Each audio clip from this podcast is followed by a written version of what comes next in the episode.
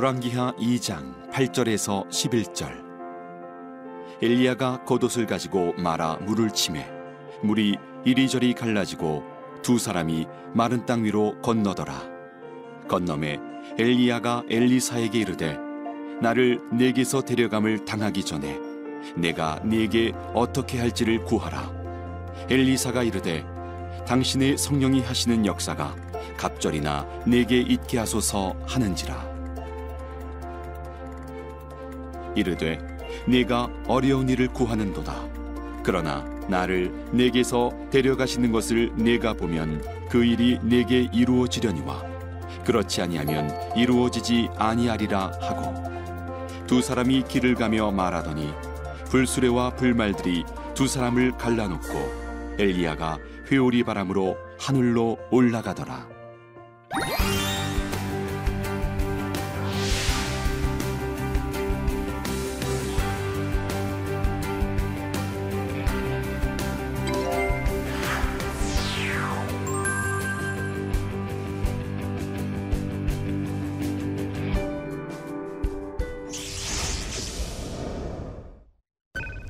안녕하십니까. 나침반 바이블 열왕기 하 강의를 맡은 권혁성 교수입니다. 오늘은 세 번째 강의로 엘리야의 마지막 사역, 어, 후계자 엘리사를 세우는 내용을 함께 살펴보겠습니다. 오늘의 포인트입니다. 엘리야가 마지막 승천을 하게 되는데 그 장소가 여리고 앞 요단강 건너편입니다. 왜 엘리야는 그곳을 승천 장소로 삼았을까? 그 이유를 살펴보는 것이죠. 두 번째, 하늘로 승천한 스승 엘리야를 제자 엘리사는 어떤 자세로 따라갔는가? 우리에게 어떤 자세로 살아갈 것인가를 알려주는 내용이 포함되어 있을 것 같습니다. 세 번째, 엘리사가 엘리야에게 마지막으로 구한 것은 무엇인가? 엘리야 스승이 제자인 엘리사에게 마지막으로 무엇을 해 주기를 원하느냐 하고 물었을 때 엘리사는 즉각적으로 어, 구하는 내용을 제시합니다. 그 내용을 함께 살펴보겠습니다. 어, 엘리야의 마지막 사역 중 두 번째 것은 엘리사를 후계자로 세우는 것이었습니다. 아시아의 죽음이 하양 곡선의 나선행 역사를 상징하는 것이라면 엘리사의 후계자 임명은 상양 곡선의 나선행 역사가 계속 이어지고 있음을 보여주는 것이다. 어, 그런 점에서 엘리사의 후계자 임명과 어, 아시아의 죽음은 열왕기 하의 두 흐름을 대변하는 것이라고 볼 수 있겠습니다. 어, 먼저 엘리야의 승천을 위한 여정을 어, 열왕기 하 2장 1절로 7절에 나오는 내용을 함께 보도록 하겠습니다.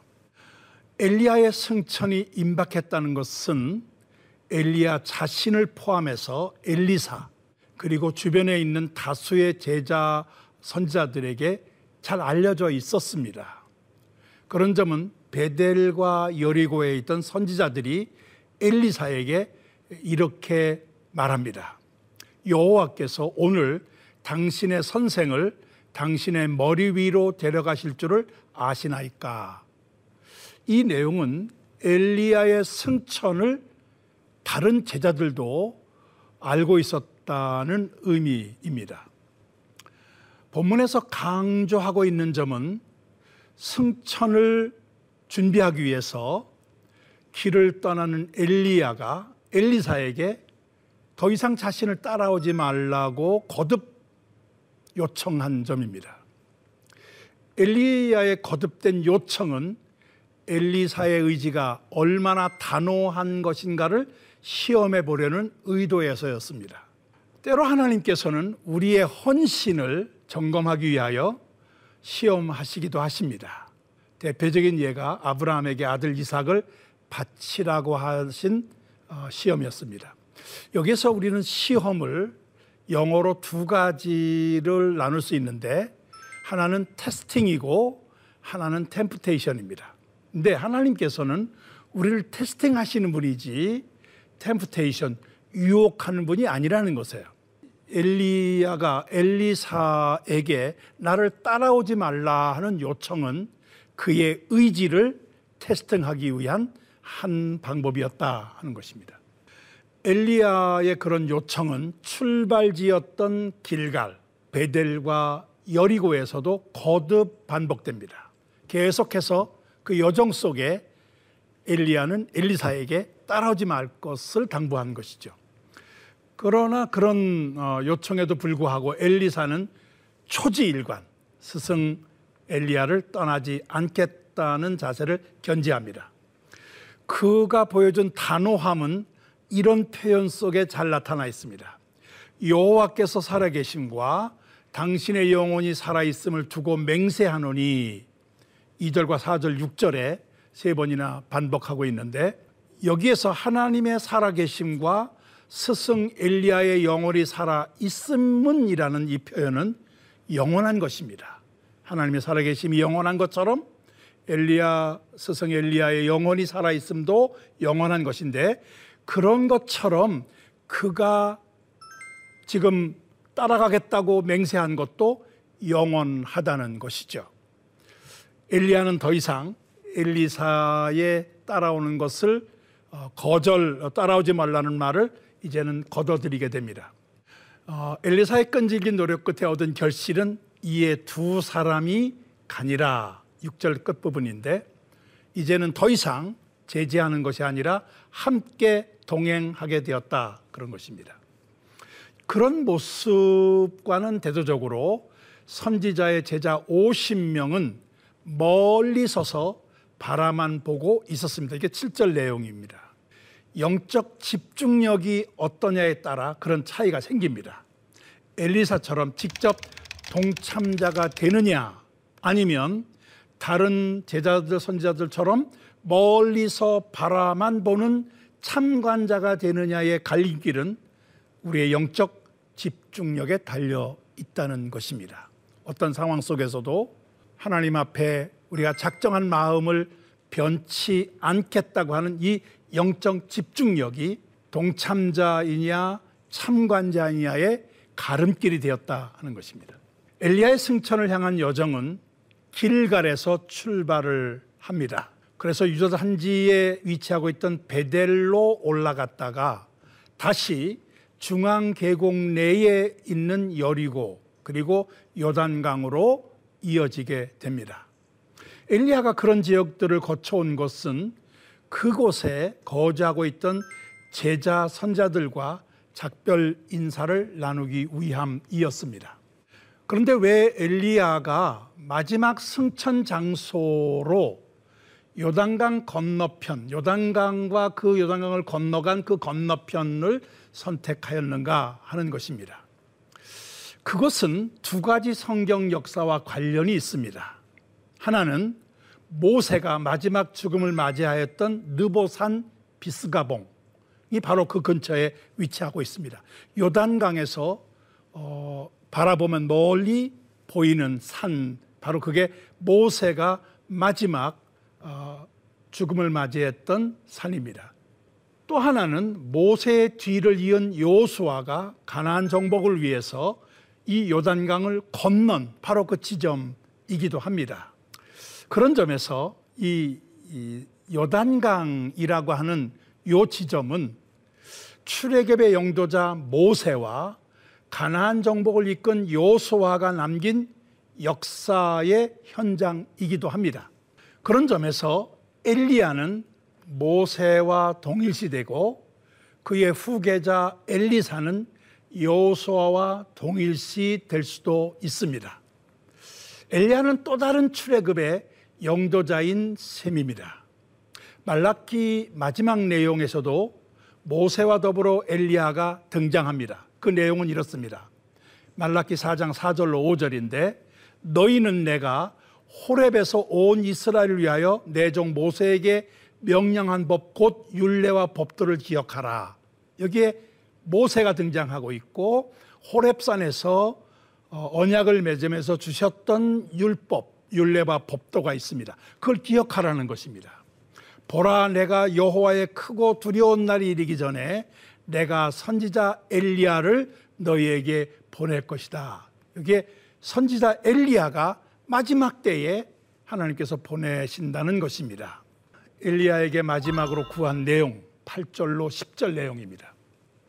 마지막 승천을 앞두고 엘리야가 한 일은 겉옷을 가지고 물을 쳐 갈라지게 한 후 둘이 마른 땅 위로 검을 걷는 일입니다. 8절 내용이고 이것 역시 모세의 홍해 가름과 요수아의 요단강 가름을 연상시키는 사건입니다. 출애굽 당시에는 두 사건이 각각 다른 장소에서 다른 인물에 의하여 일어난 것이죠. 시기도 다른 시기죠. 40년이라는 광야 기간을 사이에 두고 있습니다. 그러나 지금은 한 장소에서 두 인물이 엘리야와 엘리사가 함께 경험하는 사건이 되었다는 차이는 있습니다. 어, 요단강을 건넌 후 엘리야는 엘리사에게 원하는 것을 구하라고 어, 묻습니다. 내가 내게 어떻게 할지를 구하라. 엘리사가 무엇을 원하고 있는지를 이미 알고 있음을 보여줍니다. 이 말은 엘리야가 엘리사 마음을 이미 읽고 있었다는 것이죠. 무엇을 구할지를 알고 있는데 이제 구체적으로 얘기하라 그런 것이죠. 엘리사는 오래전부터 기회가 되면 스승인 엘리야에게 무엇을 구할 것인가를 미리 준비하고 있었다는 뜻입니다. 그러기에 엘리사는 지체하지 않고 즉각적으로 답을 내놓을 수 있었습니다. 여기에 엘리사의 신앙의 긍정적인 면이 있습니다. 그는 스승 엘리야를 언젠가는 떠내보낼 텐데 그때가 되면 내가 엘리야에게 구할 것을 미리 가지고 있어야 되겠다. 그 내용을 이미 그는 작정하고 있었습니다. 엘리사의 즉각적인 답변은 갑절의 성령의 역사였는데 어, 구절 내용입니다. 당신의 성령이 하시는 역사가 갑절이나 내게 있게 하소서. 자, 여기에서 엘리사가 엘리야에게 구한 내용, 그 어, 내용은 주변적인 것이 아니라 본질적이라는 것입니다. 성령의 역사. 이것은 하나님의 부름받은 선지자에게 더없이 필요한 핵심입니다. 세속적인 관점의 부나 명예나 힘은 선지자로서의 사역에는 뭐 도움은 되겠지요. 그러나 그건 주변적인 것이고 부수적인 것입니다. 저는 이 내용을 솔로몬이 구한 지혜에 대비하고 싶습니다. 왕으로서 솔로몬은 백성들을 재판하는 위치에 있었습니다. 그래서 백성들의 선악을 분별할 수 있는 지혜가 모든 것에 우선하는 본질이었습니다. 그래서 하나님께서 하나님께 솔로몬이 구한 것은 지혜였습니다.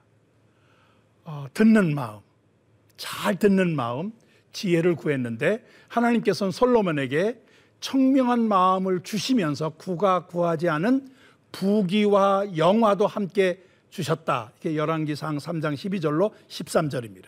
본질을 구하면 나머지 부수적인 것은 덤으로 보너스로 주신다는 의미가 이 안에 담겨 있기도 합니다. 엘리사가 요청한 갑절은 무엇일까?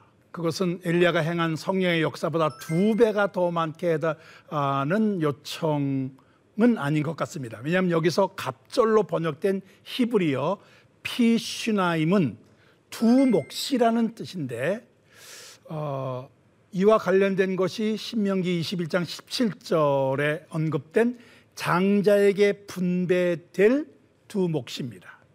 엘리사가 요청한 두 몫은 그가 엘리야의 뒤를 이어 정통 후계자가 되었음을 의미하는 것이다.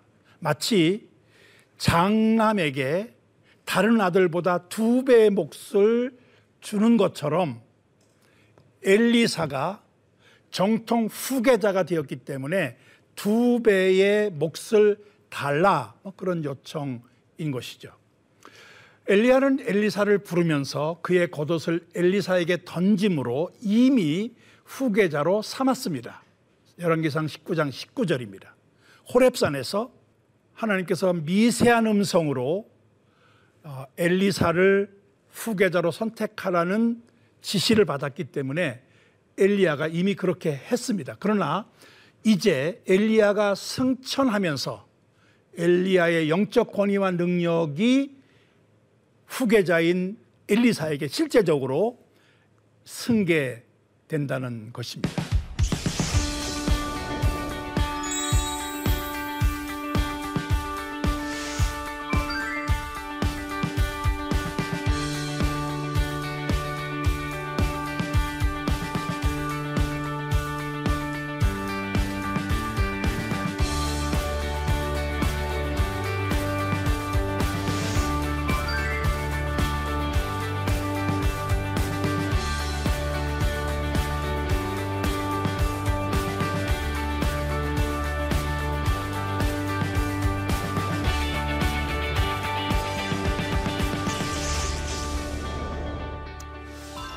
엘리야의 승천 내용이 11절과 13절에 나옵니다. 마침내 엘리야가 하늘로 승천하는 마지막 시간이 다가왔고 그때 불수레와 불말이 나타나 두 사람을 갈라놓게 됩니다. 그리고 엘리야는 해오리 바람을 타고 하늘로 올라가게 됩니다. 여기서도 마지막 엘리야의 사역 가운데 승천하는 일에 불이 등장합니다. 불수레와 불말. 이렇게 승천하는 엘리야를 향하여 외칩니다. 내 아버지여, 내 아버지여, 이스라엘의 병거와 그 마병이여. 여기에서 내 아버지라는 표현은 둘 사이의 친밀감을 보여줍니다. 어, 물론 어, 스승과 제자 사이에 어, 아버지와 아들과 같은 친밀감이 있다는 것을 고백한 것이죠. 여기에 이스라엘의 병거와 말이라고 하는 마병 병거와 마병이라고 하는 아, 말은 둘 사이를 갈라놓은 불술의 불말이 엘리야를 통해서 역사하시는 하나님의 능력이라는 것을 의미합니다. 어, 그러면서 바로 그 불병거, 불마, 불술의 불, 어, 불말과 같은 그런 역사가 그 하나님의 역사가 어, 엘리야를 통해서 있었다라고 하는 것을 이제 하나의 증거하는 고백하는 내용이기도 합니다. 같은 내용이 엘리사가 병이 들었을 때 그를 문병원 이스라엘의 왕 요아스의 입을 통해서도 표현되게 되었습니다. 엘리야를 가리켜서 이스라엘의 병거요 마병이요라고 표현한 것입니다. 그만큼 하나님께서 세우시는 지도자가 중요하다는 것입니다. 비록 한 인물이지만은 그 한 인물이 이스라엘의 병거요, 이스라엘 마병, 곧 이스라엘을 지키는 자라는 것입니다. 하나님께서 세우시는 지도자가 얼마나 중요하다는 것을 여기서 우리가 알 수가 있습니다. 드디어 엘리야는 해오리 바람을 타고 하늘로 올라가게 되는데 어, 엘리사는 자신이 요청한 대로 엘리야의 정통 후계자가 됩니다. 그가 보여준 모습은 이중적이에요. 하나는 자기가 입던 옷을 벗어서 둘로 찢었습니다. 여기서 옷을 찢는다는 것은 슬픔을 표현하는 방법입니다. 비록 엘리야의 후계자가 되었지만 스승을 떠내보내는 것, 그것은 슬픈 일, 일이 아닐 수 없습니다. 그래서 그는 자기 옷을 벗어서 엘리야가 사라지는 것을 애도하는 그것을 아쉬워하는 그런 표현을 하게 됩니다. 그러면서 엘리사는 엘리야가 떨어뜨렸던 엘리야의 겉옷을 취합니다. 그리고 그 옷을 어, 자기 자신의 옷, 어, 옷으로 어, 삼는 그래서 후계자로서 새로운 사역을 시작하게 되었다 하는 것을 보여줍니다. 스승과 제자 엘리야와 엘리사 이 둘은 이제 하늘의 사람과 땅의 사람으로 갈라졌습니다. 그러나 제자가 스승의 겉옷을 취함으로 하늘로 올라간 엘리야의 사역이 땅에 있는 제자에게로 중단 없이 이어지게 되었다 하는 것을 보여줍니다.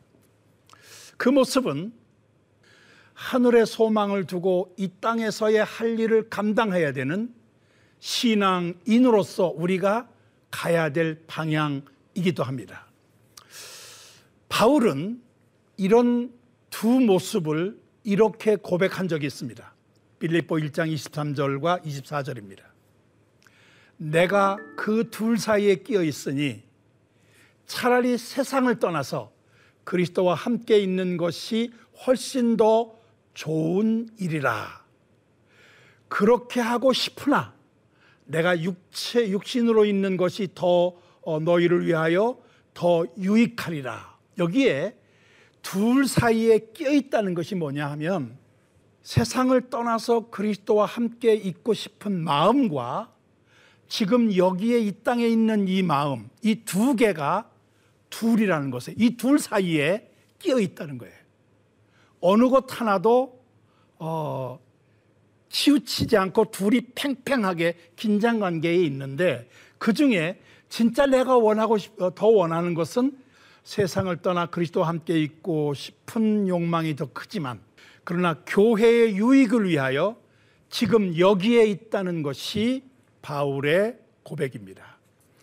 그것은 우리의 고백이기도 합니다. 비록 땅에 발을 딛고 서 있지만 이거는 사명을 위하여 여기에 있는 것이고 진정 우리의 영원한 소망은 하늘나라에 두어야 한다 하는 것을 보여주는 것입니다. 후계자로서 엘리사가 보여준 첫 사역입니다. 14절과 15절 내용인데 엘리야의 겉옷을 취함으로 엘리사는 정식 후계자가 됩니다. 후계자로서 엘리사가 행한 첫 사역은 엘리야가 그랬던 것처럼 요단강을 갈라지게 한 기적이었습니다.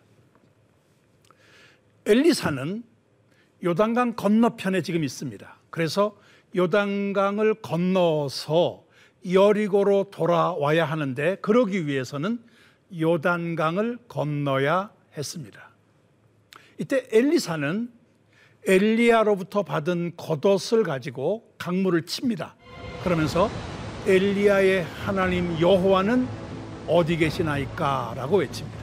그것은 엘리야와 함께 하셨던 하나님, 그 하나님이 후계자인 자신과도 함께 해 주시는 분이라는 고백이기도 합니다.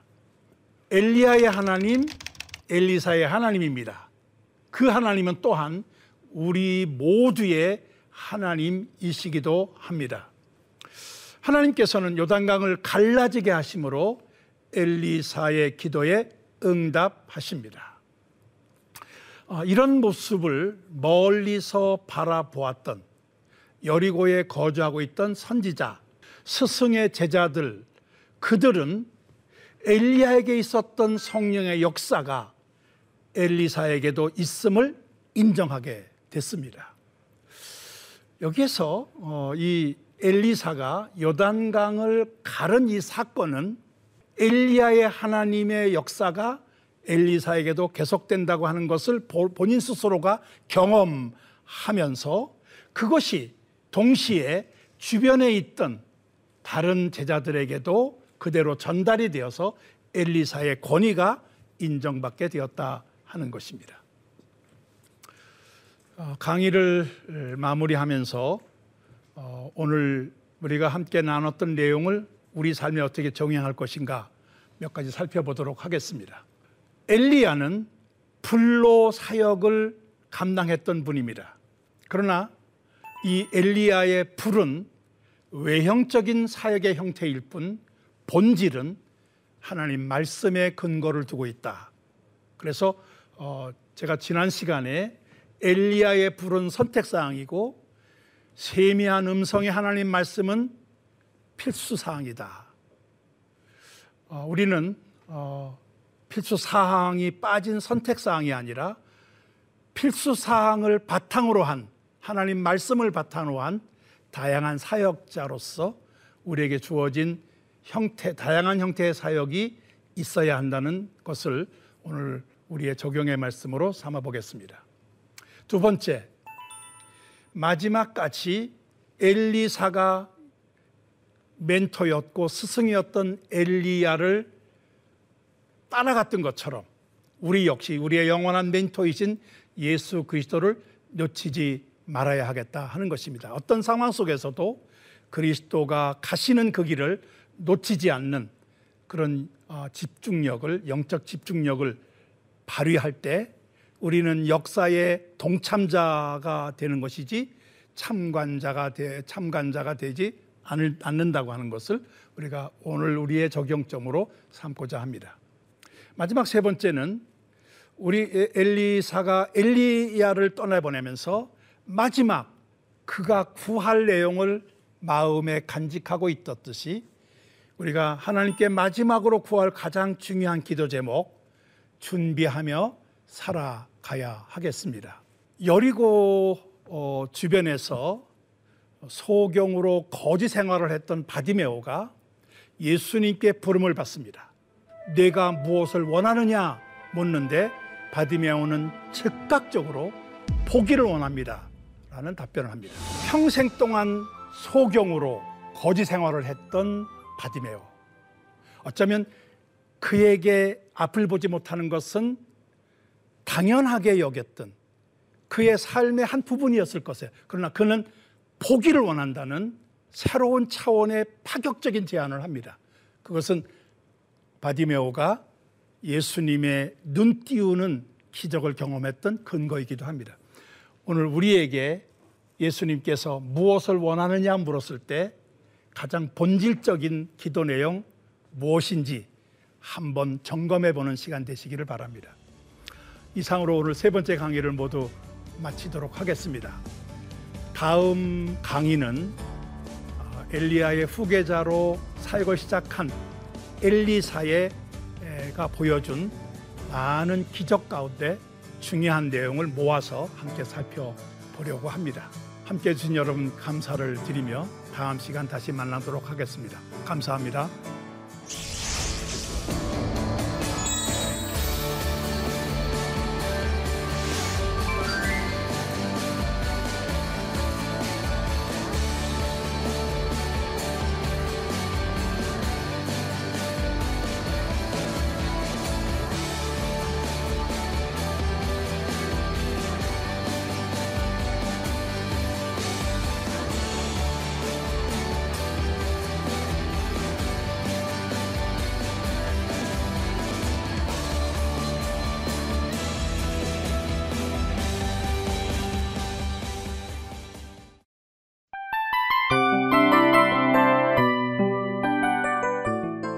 이 프로그램은 청취자 여러분의 소중한 후원으로 제작됩니다.